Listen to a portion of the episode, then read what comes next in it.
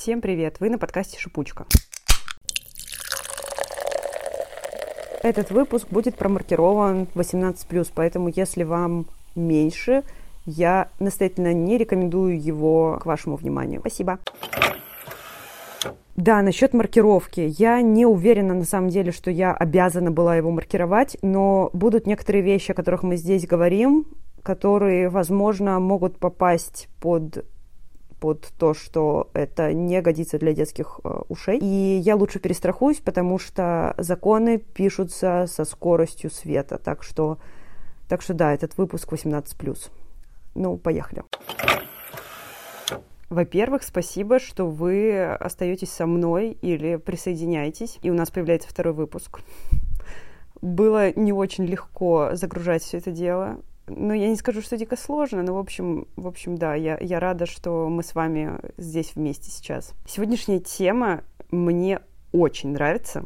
Я не знаю, как вам, я в предвкушении. Изначально я думала, что я вообще ничего не найду, и мне будет совершенно не о чем с вами говорить, хотя я обожаю это шоу. Но но, слава богу, удача была на моей стороне. И опыт в поисках какой-то информации не пропьешь. В общем, когда огромное количество детей росли и растут на фильмах и сериалах, я просто упивалась передачами на телеке. Во-первых, у меня долгие годы не было интернета. Очень много лет я пользовалась таким э, как, как это называлось, я даже не помню, телефонным интернетом. В общем, из домашнего телефона к которому подключен какой-то шнур. Ты его достаешь, засовываешь в компьютер и каким-то таким образом можешь входить в интернет. Либо был второй вариант, он был более дорогим, и он был, по-моему, перед вот этим. Это тогда, когда ты покупал карточки с э, каким-то количеством интернета, и вводя туда какой-то там пароль, когда куда-то там заходишь, ты мог, собственно, оказаться в интернете. Но у меня его не было очень много лет нормального, и даже вот этот э, у меня был в очень ограниченных количествах. Во-вторых, у меня у одной из самых последних в классе появились комп и телефон, поэтому телевизор был моим всем. Поэтому мы будем, ну, очень много вспоминать именно шоу в этом подкасте. Не, не в этом конкретном выпуске, имеется в виду вообще в шипучке. Сегодня речь пойдет о легендарном, на мой взгляд, шоу, от которого я просто трепещала. Я прибегала со школы, включала MTV, смотрела с обеда до вечера, просто все подряд, что шло, и сегодняшний герой обсуждения один из моих фаворитов. Начнем с концепции. Напомню для тех, кто смотрел, и расскажу для тех, кто слышит об этом впервые в жизни. Герои каждого эпизода — это три парня или три девушки. Возраст средний участников от 17 до 23. В те годы мне эти люди казались очень взрослыми. Этих героев похищают из их домов, не давая возможности подготовиться к обыску. Далее герой программы, одинокий парень или девушка, тщательно осматривает по очереди жилище претендентов. При этом герой не знает, как выглядит хозяин комнаты, а претенденты в это время наблюдают через монитор весь процесс обыска, в кавычках, да, и активно его комментируют. Свое впечатление о претендентах герой шоу может составить только по одежде, личным вещам, компьютеру или другим предметам в его комнате, которых он может да, увидеть или найти.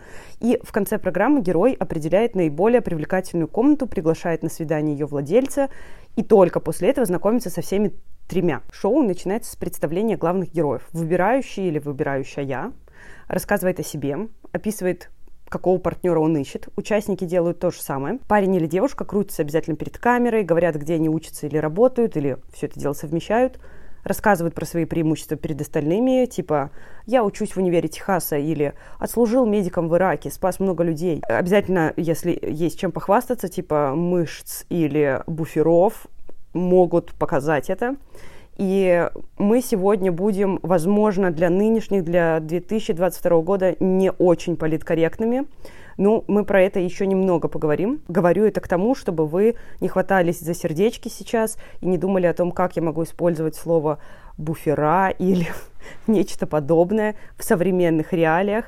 Никакой объективации, хотя тогда она была, но в данных условиях мы с вами договариваемся о том, что мы можем это использовать. Здесь все очень типично, очень стереотипно. Мужик это мужик, э, женщина это женщина, и она не будет называться женщиной, она может э, называться телочкой, самочкой и так далее. И тогда для всех это было окей. Условились, да? Это не значит, что мое мнение совпадает э, со мной 15 лет назад. Да? Окей. Не будем душнить. Девочек, наверное, много у тебя? Да ты что, сладенькая, иди ко мне. Так вот, похищение участников происходило абсолютно бесцеремонно и довольно жестко. Ну, по крайней мере, так казалось. А, потому что это происходило неожиданно для самих участников, и зачастую парни могли оказаться в одних штанах или трусах а девушки только в юбке и лифчике. И я в свои 10-12 лет с абсолютно плоской грудью смотрела на этих участников с восхищением, естественно. И парни и девушки выглядели максимально круто и сексуально. Конечно, внутри себя ты думал, что ты как только подрастешь, станешь таким же, и что за твоим сердечком выстроится целая эм, очередь, да, толпа. Так вот, похищая участников, их в прямом смысле забрасывали, закидывали в белый фургон и увозили в неизвестном направлении. Как только собрали всех, им якобы включали трансляцию в прямом эфире, где они видели впервые главного персонажа, за которого и ведется борьба. Во всех 100% случаях, во всех эпизодах они ставили ей или ему 10 из 10. Чтобы сохранять конфиденциальность, из жилищ испытуемых убирались все фотографии. Потом участники наблюдали и комментировали то, как их потенциальный любовник оценивает их комнаты.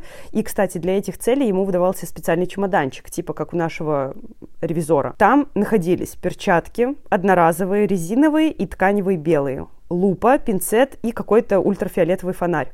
В общем, все то, что нужно для того, чтобы найти какой-то компромат на героев. Вроде бы там еще был прозрачный пакетик, как бы для найденных улик, куда можно было положить какую-то непонятную вещицу, предъявить ее владельцу, спросив о предназначении.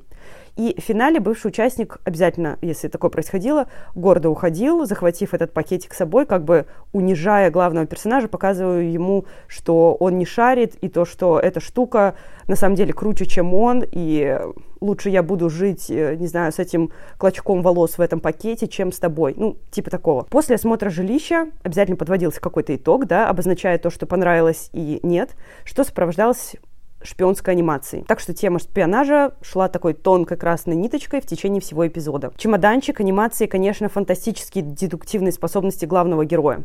Это был отдельный прикол, но мы в детстве успешно это хавали. Например, они находили мяч и выносили гениальное умозаключение. Наверное, ты увлекаешься спортом, поэтому у тебя тут мяч, значит, у тебя роскошная фигура. А вот я вижу русский флаг. Судя по нему, ты, скорее всего, русский. Да, я приехал из России, там моя родина, там я вырос. Это плюс. Иностранец. Вот так вот. Или, видя у девушки туфли 41 размера, вновь потрясающе отмечали, что типа, у, у тебя 41 размер, похоже, ты настоящая великанша. Мне это не очень нравится, я люблю девушек по миниатюрнее. Визуально, чтобы мы еще больше ощущали реалистичность и э, приближенность героям, использовался такой рваный монтаж и э, достаточно клиповый, не очень часто встречающийся тогда и такой привычный уже сейчас. И большая часть съемки в жилище героев снималась ручной камерой. Также были анимационные вставки, рассказывающие, где и с кем живет герой. Бывало такое, что зайдя в дом, они находили личный телефон участника и могли позвонить кому-то из контактов. В общагах могли пообщаться с друзьями, на которых могли наткнуться, или же, если участник жил, например, с родителями, то можно было бы случайно пересечься с мамой и порой еще и попытаться склеить э, ее по ходу дела. Иногда создатели добавляли своих приколов. Напомню, что вышло 8 сезонов, Вроде как премьера состоялась 13 октября 2003 а последний восьмой сезон вышел в 2009. В первом и третьем сезонах было по 20 выпусков, в остальных сезонах аж по 40, то есть всего вышло порядка 260 серий. И чтобы внести разнообразие, иногда в качестве главных героев брали не одного парня или девушку, а сразу двух, например, сестер или друзей по колледжу, по команде в футбол. В общем, число участников тоже могло быть увеличено до четырех. Например, в одной из серий главного героя загримировали по деревенского дурачка, и свою внешность он должен был показать только после сделанного выбора. То есть все девушки весь выпуск молятся, чтобы он не остановил свой выбор на них, потому что он далеко не красавчик, ему там сделали такой деревенский загар, так называемый, когда типа человек был в футболке, и когда он ее снимал, у него вот там, где заканчивается рука футболки, светлая кожа, а ниже темная. Ему вставили какие-то уродливые зубы кривые, торчащие, странные волосы сделали, дурацкую одежду напялили. Но, в общем, когда они видят его в финале, приятно удивляются, да, когда он уже разоблачает себя. Что лично меня удерживало в качестве постоянного зрителя шоу? Сейчас я буду, видимо, петь оды ему. Конечно, сравнение того, как у них там и как тут у нас. Например, я была удивлена размером домов в которых порой жили молодые ребята. Абсолютно точно я обливалась слюнями, видя их стильные комнаты. Интерьеры жилищ были такими, что им завидовала черной завистью. И в те времена для нас это было гиперсовременно. Даже сейчас, когда я пересматривала выпуски, их комнаты выглядят ну, довольно свежо. Белые стены вместо наших ляпистых обоев, которые особенно были вот в те времена популярны. Просторные светлые кухни в противовес нашим там четырехметровым. Некий островок, да, так называемый для готовки по центру этой кухни. И тогда такие были, наверное, только у очень богатых. Я тогда вживую такого никогда не встречала. Да и сейчас это не самое частое явление, надо признаться. И бассейн, come on, свой бассейн во дворе. Я думала, что это только у богачей. А тут кто-то говорит, я простая девчонка, живу с родителями, учусь в таком-то колледже, люблю вечеринки, ходить с подругами по магазинам. И ты такой, да, да, я такая же. Ну, только учусь в школе. А потом к ней заваливается этот тип и видит бассейн, и ты такой сидишь, what the fuck. Почему? Откуда у тебя бассейн? Тебе, чтобы добраться до бассейна, надо было ехать через весь город целый час на автобусе. А тут он у тебя под боком. А еще шкафы, которые были не шкафами, а гардеробными. То есть у них в стене выемка с дверью, типа чулана, которая используется для хранения одежды и обуви.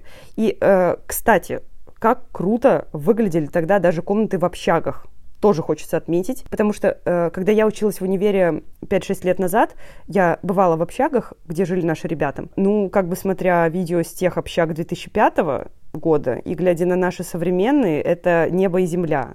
То есть даже сейчас, с разницей в 20 лет. А еще я отмечала частое отсутствие письменных столов в комнатах. Думаю, это можно связать с тем, что компы тогда были еще довольно редкой вещью, а учились ребята, судя по всему, чаще в библиотеках, я не знаю, я могу судить по американским фильмам. Типа им для, для этих целей и не нужен был письменный стол, они все делали не дома не знаю, или на кухне. Хз, короче. Еще у большинства была двуспальная кровать вместо моей односпальной. Я всю жизнь смотрела и мечтала, что однажды она у меня появится такая же. И, к слову, только два года назад моя мечта исполнилась. Еще один шок это наличие машины в 18, 19, 20 лет. Они показывают свои иномарки и говорят, о, да, это моя развалюха. Я такая, чё, блин? Меня это еще в фильмах поражало. Они едут в школу лет в 16 на своей машине, я херачила на своих двоих или ехала в консервном трамвае, трясущимся, гремящим, пердящим, что, собственно говоря, продолжаю, к сожалению, практиковать и сейчас. И если судить по тому, что двуспальная кровать у меня появилась спустя 15 лет от возникновения мечты, то машину мне надо ждать годам так к 35. Нельзя не отметить приколы, которые встречались из серии в серию. Если парни находили парики или лифчики, то обязательно примеряли их на себя. Девушки тоже делали похожее, но в разы реже. Вот интересное различие э, мужчин и женщин э, в те времена. Еще очень частой практикой для мальчиков было воровство нижнего белья. Они регулярно тырили трусики и прятали их к себе в карманы. И, кстати, про это. Белье в 99% э, случаев хранилось в комоде, в выдвижном верхнем ящике.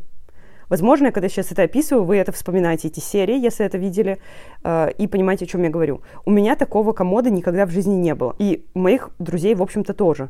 О таком комоде я тоже всегда грезила, и мне казалось почему-то, что это круто. Когда героям, независимо от пола, становилось жарко, они не стеснялись снимать одежду, и все просто трепещали, пищали, верещали. Э, ну а мы, сидя на диванчиках, могли позалипать на округлые формы девушек или на мышцы парней. Да, тогда все было проще, начало 2000-х было действительно другим временем. Но что было неотъемлемой частью шоу, это перевод, озвучка и адаптация некоторых выражений. Привет, девочки, я смотрю ваши комнаты. О боже. А я потом я выберу одну из вас, то, что понравится. Телевизор. У меня нет телевизора. Во многом это заслуга, наверное, не то, что во многом, а это просто заслуга тогдашних дикторов. Я о них еще скажу. Что касается выражений, например, подводя итог, после осмотра комнаты человек мог сказать, что ему не понравилось то, что он обнаружил на одежде обилие кошачьих волос, а у него имелась аллергия, например, на кошек. Тогда выскакивала та самая шпионская анимация с изображением кошки, а подпись была такой «Кото строфа». Да? Все все поняли. Катастрофа. Также это могло подкрепляться музыкальным сопровождением, типа звуком недовольной кошки. Ну вот примерно как то, что вы сейчас услышали. Теперь об актерах озвучания. Вот мы к ним вернулись. Без них эти шоу были бы максимально заунывными. Спасибо надо сказать Евгению Рыбову и Марии Трындякиной. Евгений Рыбов – один из самых популярных голосов в России, актер озвучания культовых зарубежных сериалов. Он начал зарабатывать на топовых радиостанциях своего времени, в их числе «Мегаполис», «Юность», «Радио Next», «Comedy Радио», «Максимум». Я не хочу сильно впадать в биографию, потому что там можно перечислять и перечислять, но отмечу его вклад в озвучание «Южного парка», «Дарьи», «Клава Давай», «Клиника», э, «Офис», «Последний человек на земле», «Тачка на прокачку», «Обыск и свидание» и, и вообще его голосом говорят э, еще и американские стендаперы, комики Saturday Night Live. И, кроме того, диктор участвовал в озвучивании передач э, разных абсолютно мультфильма, видеоигр. И он звучал в рекламах Сникерс, Экза, МТС, Балтика. Тоже можно сказать про Марии Трындяйкиной. И на них двоих держалась весомая часть MTV тех лет. Все музыкальные премии, да, награждения были озвучены ими. Также я хочу вам дать послушать то, что я нашла в одном из подкастов, который ведет собственно, сама Мария Трендяйкина, и в один из выпусков она пригласила Евгения Рыбова, и они вспоминали о том, какой был MTV в те годы, и вот я хотела дать вам послушать кое-что, что они говорили про обыск свидания. Женя, но таким образом да. родился вот этот знаменитый наш с тобой стиль MTV. Твои вот эти вот шуточки, которые родились, может быть, именно вот в моменты вот такие вот, да, какие-то, когда мы не знали, чего делать, а потом у нас тоже наступил момент, когда программа становилась больше и больше, больше, и они были однообразные, и были не только интересные программы, но и программы а-ля «Я хочу лицо знаменитости», которые шли одна за другой по одной и той же схеме, и Женя просто стал действительно развлекаться, потому что, ну, скучно, Лена, каждый день ты приходишь, читаешь про... Там, в общем-то, менялись только, по-моему, имена героев. И вот этот пластический хирург, который вот Женька да, уже от да. скуки пластический хирург. Потому да, что уже достало да. все. Это же стала да. знаменитейшая фраза. Тоже вот, вот как? Вот, ну, тоже загадка, как это все входит. Или обыск и свидание, вот это вот. В программе обыск и свидание. 500 с лишним серий. Причем, ты знаешь, как я тоже говорю, ну, правда, мы сделали там больше 500 серий. Это было чудовищно скучно и невыносимо. А сейчас я думаю, нормальная передача была. Нормально. Мы начинали уже просто глумиться в какой-то момент. Ну, вернемся к шоу. Я не могу не сказать про то, что я зачастую ощущала чувство неполноценности. Когда те девушки-героини откусывали яблоко или просто появлялись в кадре в мини-юбке, парни просто визжали. Я же была похожа на палочника многие годы, то есть не только там в 2005-м. Я не пользовалась популярностью у парней, да и не сказала бы, что что-то сильно изменилось. В общем, мне всегда казалось, что те девчонки просто ультра-мега крутые, а я недостаточно хороша. Хотя я всегда давала себе почему-то какую-то надежду, что как только я подрасту, то все изменится, и я превращусь из гадкого утенка в прекрасного лебедя. Хз, может, оно как-то так и произошло, не мне судить, однако я в любом случае это тщательно прячу. Не очень-то безопасно шляться по городу на шпильке в коротеньком обтягивающем платье с распущенными волосами и красной помадой, да, соляви. Это реальная жизнь, а не шоу. Как я могла забыть рассказать вам о сексуальном аспекте этой передачи? Это составляло 50% успеха и интереса. То есть 50% озвучка, 50% это вот эта часть. А, собственно, что здесь? Что это? Ничья земля? Парнушка. Порево, ты смотри, какая прелесть. Слушай, круче, чем у меня порно. Посмотрим его одежду. Итак, у него очень интересная одежда. Я крутой. Мне нравится твой стиль. Размер XL? Да, большой, причем везде. Ты мне понравишься. В одной из комнат или же во всех обязательно находилось что-то эдакое, пикантное. Про белье мы сказали, но вот про товары секс-шопа нет. Самые частые находки – это кассета с порнушкой, журнал Playboy, лубриканты с салфетками, плетки, вибраторы и наручники – об этом спокойно можно было говорить на телеке в те времена, называя все своими именами, но, естественно, все это скрывалось блюром. Дикторы, безусловно, приправляли это яркими интонациями, поэтому у тебя появлялась такая дьявольская улыбочка на лице. Пойду на задний двор. Люблю заходить через заднюю дверь, если вы понимаете, о чем я. Понятно. С другой стороны, видя это, ты понимал, что это как будто бы нормальный аспект взрослой жизни, что ничего постыдного в этом нет. Все занимаются этим, даже те девочки, которые выглядят как белые овечки. Однако порой некоторые герои называли это извращением, но скорее отмечая не негативную сторону использования секс-игрушек, а открытость взглядов и интерес к разнообразию. В любом случае, девчонки зачастую стеснялись, а парни или стеснялись, или гордо заявляли, что да, они мастурбируют. Я всеми силами пыталась найти какие-то скандальные истории про шоу. Нарыла кое-что, но не прям что-то жесткое. Единственное, возможно, для кого-то сейчас будет что-то не самым приятным открытием и разрушит иллюзорные представления шоу, сорвет розовые очки, но я должна буду это рассказать, иначе выпуск будет неполным. Итак, понятное дело, что для эфира нарезаются наиболее важные сцены. Но как вообще создавалось шоу? На каком-то англоязычном форуме 2005 года я нашла рассказ двух человек, которые утверждают, что были одними из участников обыска и свидания, и, собственно, они и приоткрыли для меня и для вас завесу тайны. Было подтверждено, что шоураннер Майкл Саундхаус, это режиссер обыска и свидания, не сообщал конкурсантам, в каком шоу они будут участвовать. Он говорил, что концепция шоу оставалась очень общей, сообщая претендентам что-то типа «Мы бы хотели вам рассказать, но для элемента неожиданности лучше всего сработает, если мы не скажем вам, идет ли это шоу по MTV, или находится оно в разработке, или что-то такое».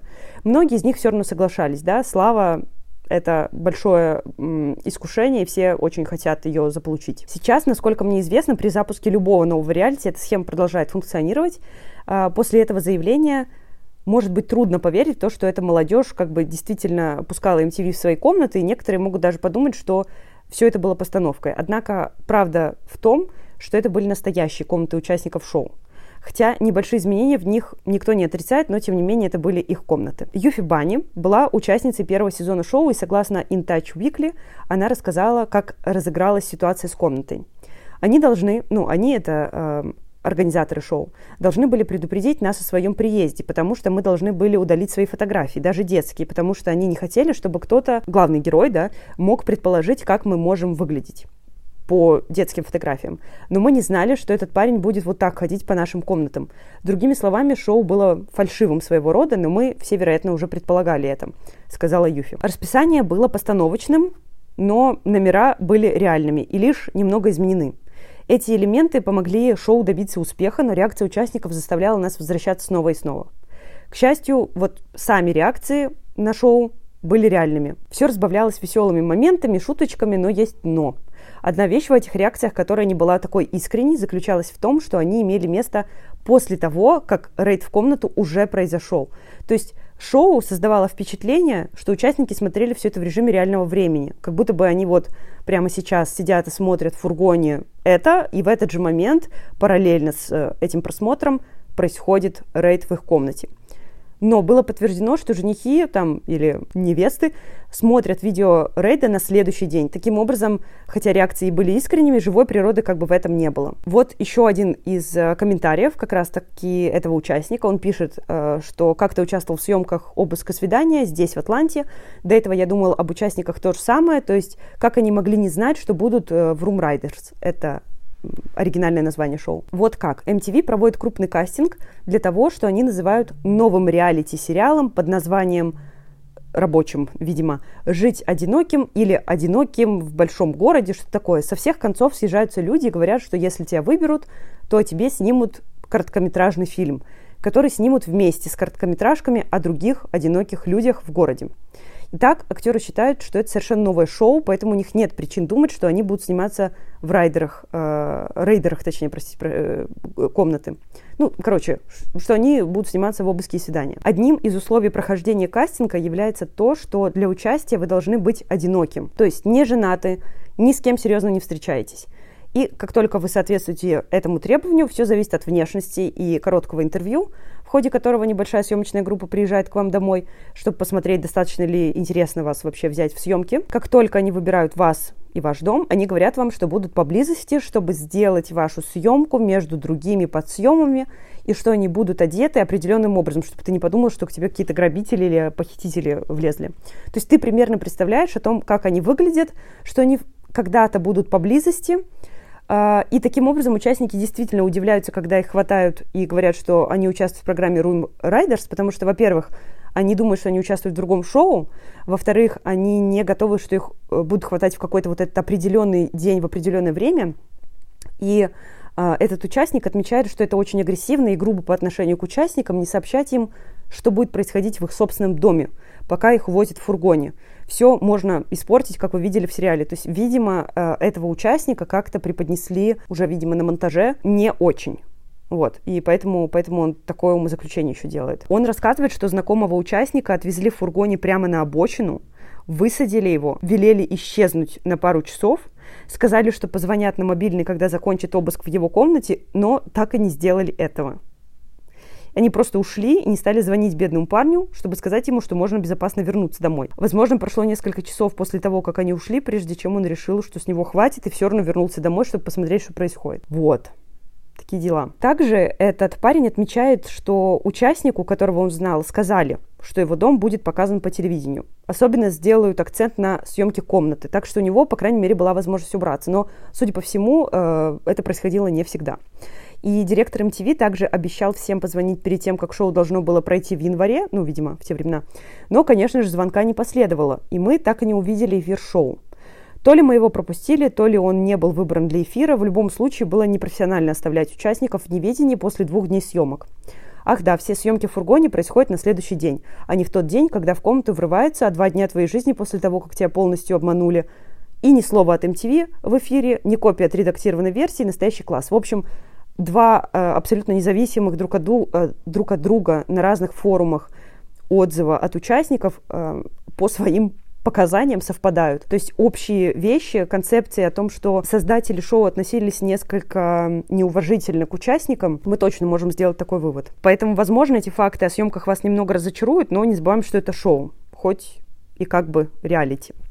Еще интересный факт заключается в том, что в одном из эпизодов участвовал Зак Эфрон – для фанатов его, возможно, вы это знаете, для тех, кто просто любит на него залипать, будет интересным фактом.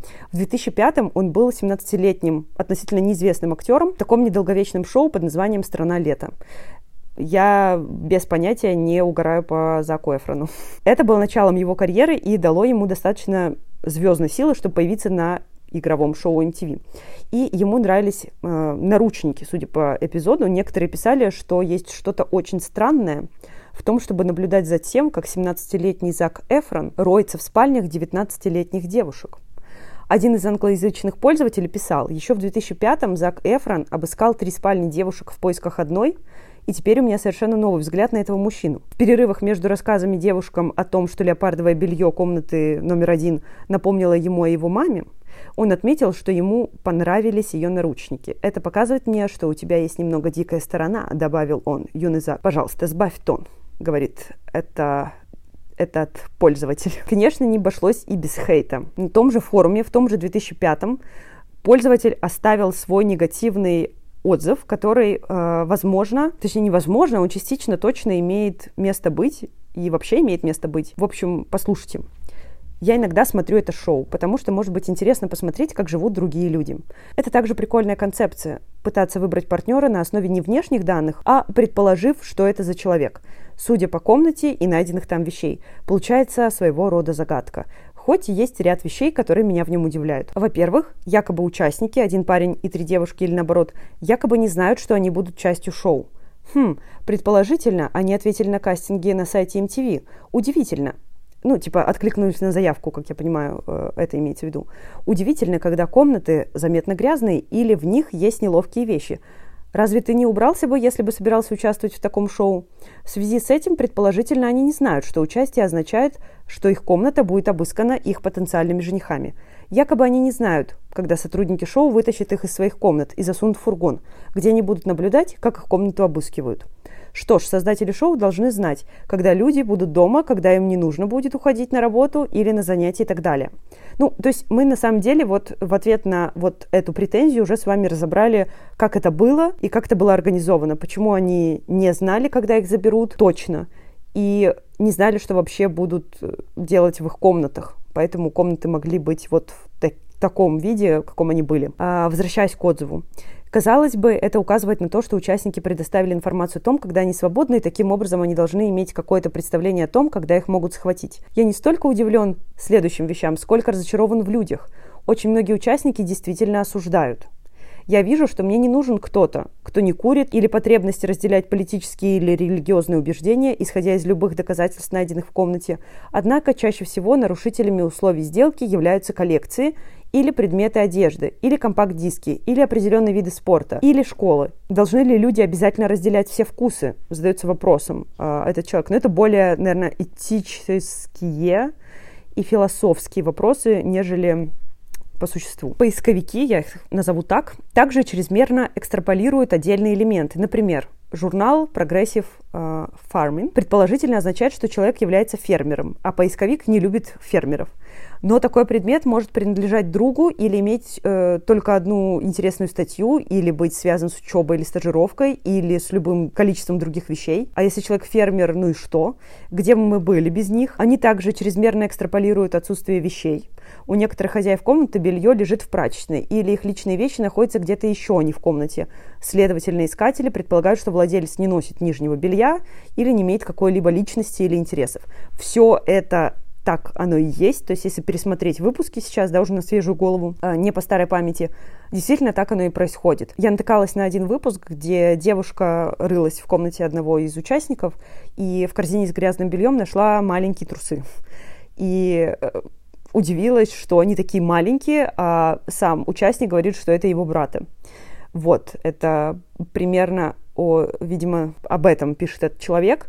И то же самое насчет э, того, да, про осуждение. Вот, окей. Поисковики также могут быть довольно грубыми, делать излишне грубые комментарии о вещах, громить комнаты, бросая вещи на пол, быть безвкусными, выискивая пятна и так далее. Шоу было бы лучше без этого. Подтверждаю, это тоже есть. Меня вообще удивляет то, что ну, судя по фильмам, сериалам и некоторым реалити-шоу, люди в США привыкли ходить по квартире в обуви, в которой они были на улице. Я не знаю, насколько это правда, я не была там. Я не знаю, я могу судить только вот по э, поп-культурным э, продуктам, скажем так. И здесь, когда э, вот этот главный герой или героиня, в основном это мальчики были, заходили, они обязательно, ну окей, не обязательно, очень часто в этой же обуви, грязной, в которой они были только что на улице, ходили прямо по кровати, перешаг... перешагивая ее. Это, конечно, ужасно. Один из худших случаев должно быть э, был, когда группа парней зашла в комнату родителей девушки, плохо само по себе, вытащила нижнее белье ее матери и повесила на дверь. Что не так с этими людьми, задается вопросом довольно актуальным этот пользователь. Я также удивлен количеством парней, которые наряжаются в женское нижнее белье или платье. Если они трансвеститы, эй, что угодно, но женщинам вряд ли понравится, когда с их вещами обращаются таким образом. В конце шоу искатель говорит, что ему нравится и не нравится в каждой комнате. Да? Ну, мы об этом с вами говорили чуть раньше. Предположительно, людей выбирают на основе их комнат. Но у меня есть подозрение, что когда искатели хвалят вещи, которые им понравились в каждой комнате, они вычисляют по реакции владельцев комнат, что комната принадлежит именно этому человеку. То есть пользователь предполагает, что когда они видят друг друга, и он что-то отмечает, что ему понравилось, он пытается психологически проследить за тем, как отреагирует участник, и если он ему нравится внешне, то сделать на него акцент не по комнате по итогу, а все-таки по внешности.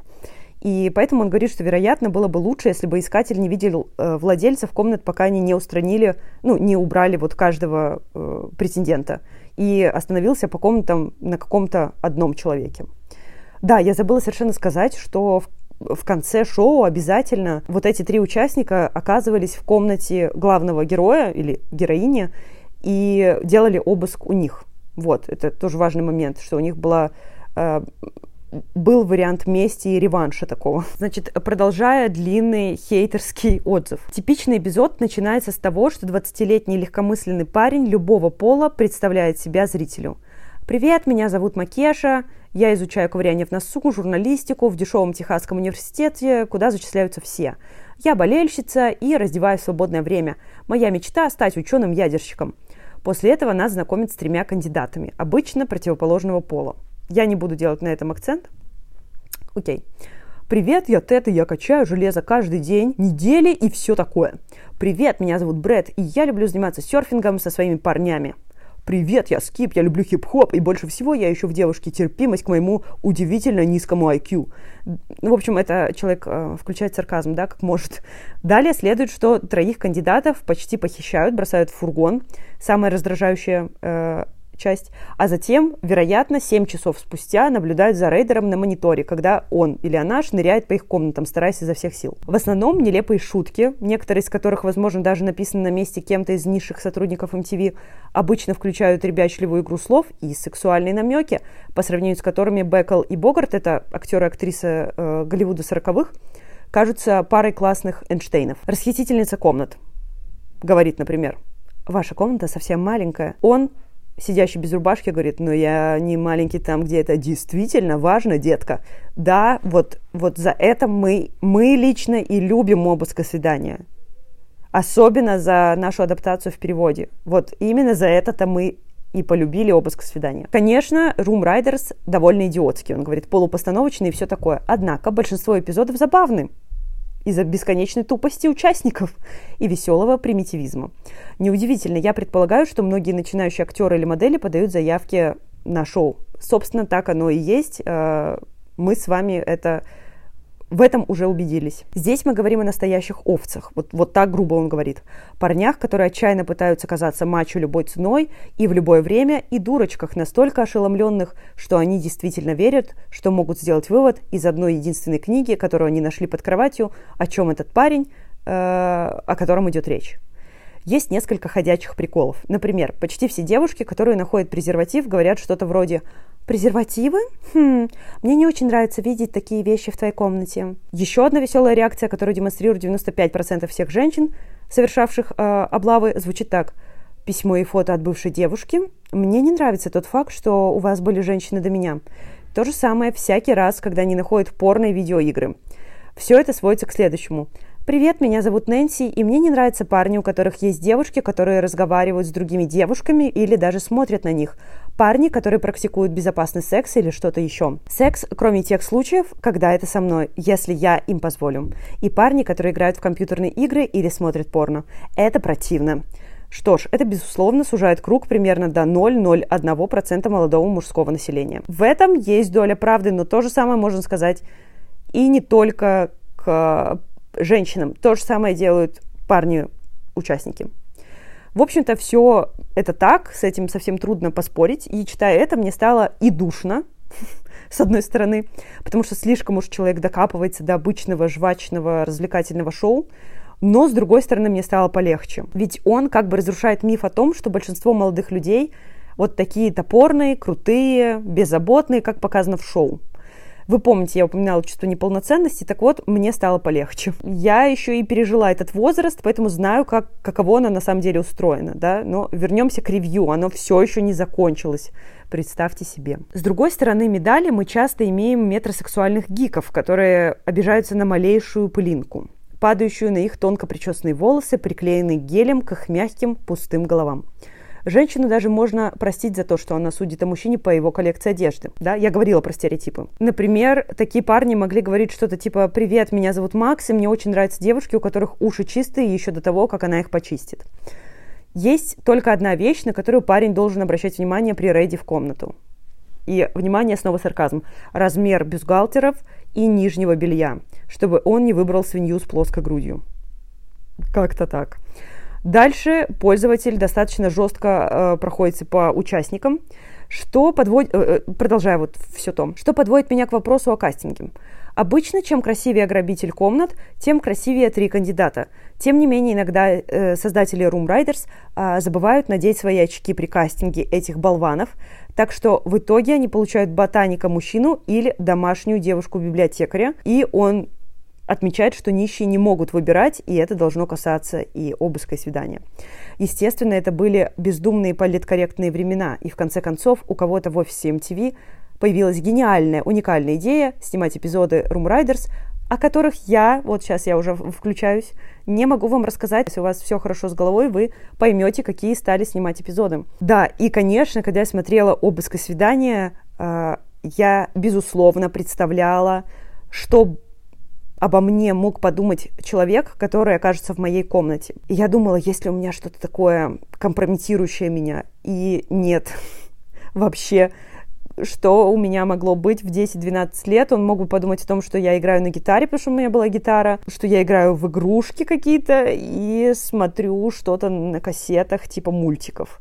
В общем, а, да, э, я почему-то сравнивала себя примерно 10 лет с людьми, э, которые были старше меня лет на 10-15. Вот, но, но, естественно, я не могла э, не перекладывать на себя вот эту ситуацию и фантазировать о том, как я бы участвовала в этом шоу. И когда я смотрела уже мстительную часть, когда участники э, отсматривали, обыскивали комнаты главных персонажей, я, естественно, думала, боже, а что я бы подумала о нем? Я бы такого выбрала или нет? Ну, в общем, я думаю, все, кто смотрел это шоу, прекрасно понимают о том, о чем я говорю. Подытоживая этот выпуск, я хочу сказать, что я получила колоссальное удовольствие при его подготовке. Я пересматривала эпизоды, что и вам рекомендую сделать. Прекрасное ощущение, полное погружение в то время, когда, придя со школы, ты стягивал штаны и колготки до щиколотки и сидел так на своей кроватке, залипнув экран – и только спустя полчаса, когда заканчивалась серия, решался переодеться, потому что начиналась реклама. Также, слушая и смотря выпуски, было ощущение свежего воздуха, которым я активно дышала тогда и пытаюсь тщетно надышаться сейчас через узенькую щелочку у крошечной форточки. Да, времена действительно были другими. Телевидение тоже. Но хорошо, что они были а быть может вернуться вновь. I want to believe, как говорится. Поделись шипучкой и Сережей тоже. Пока!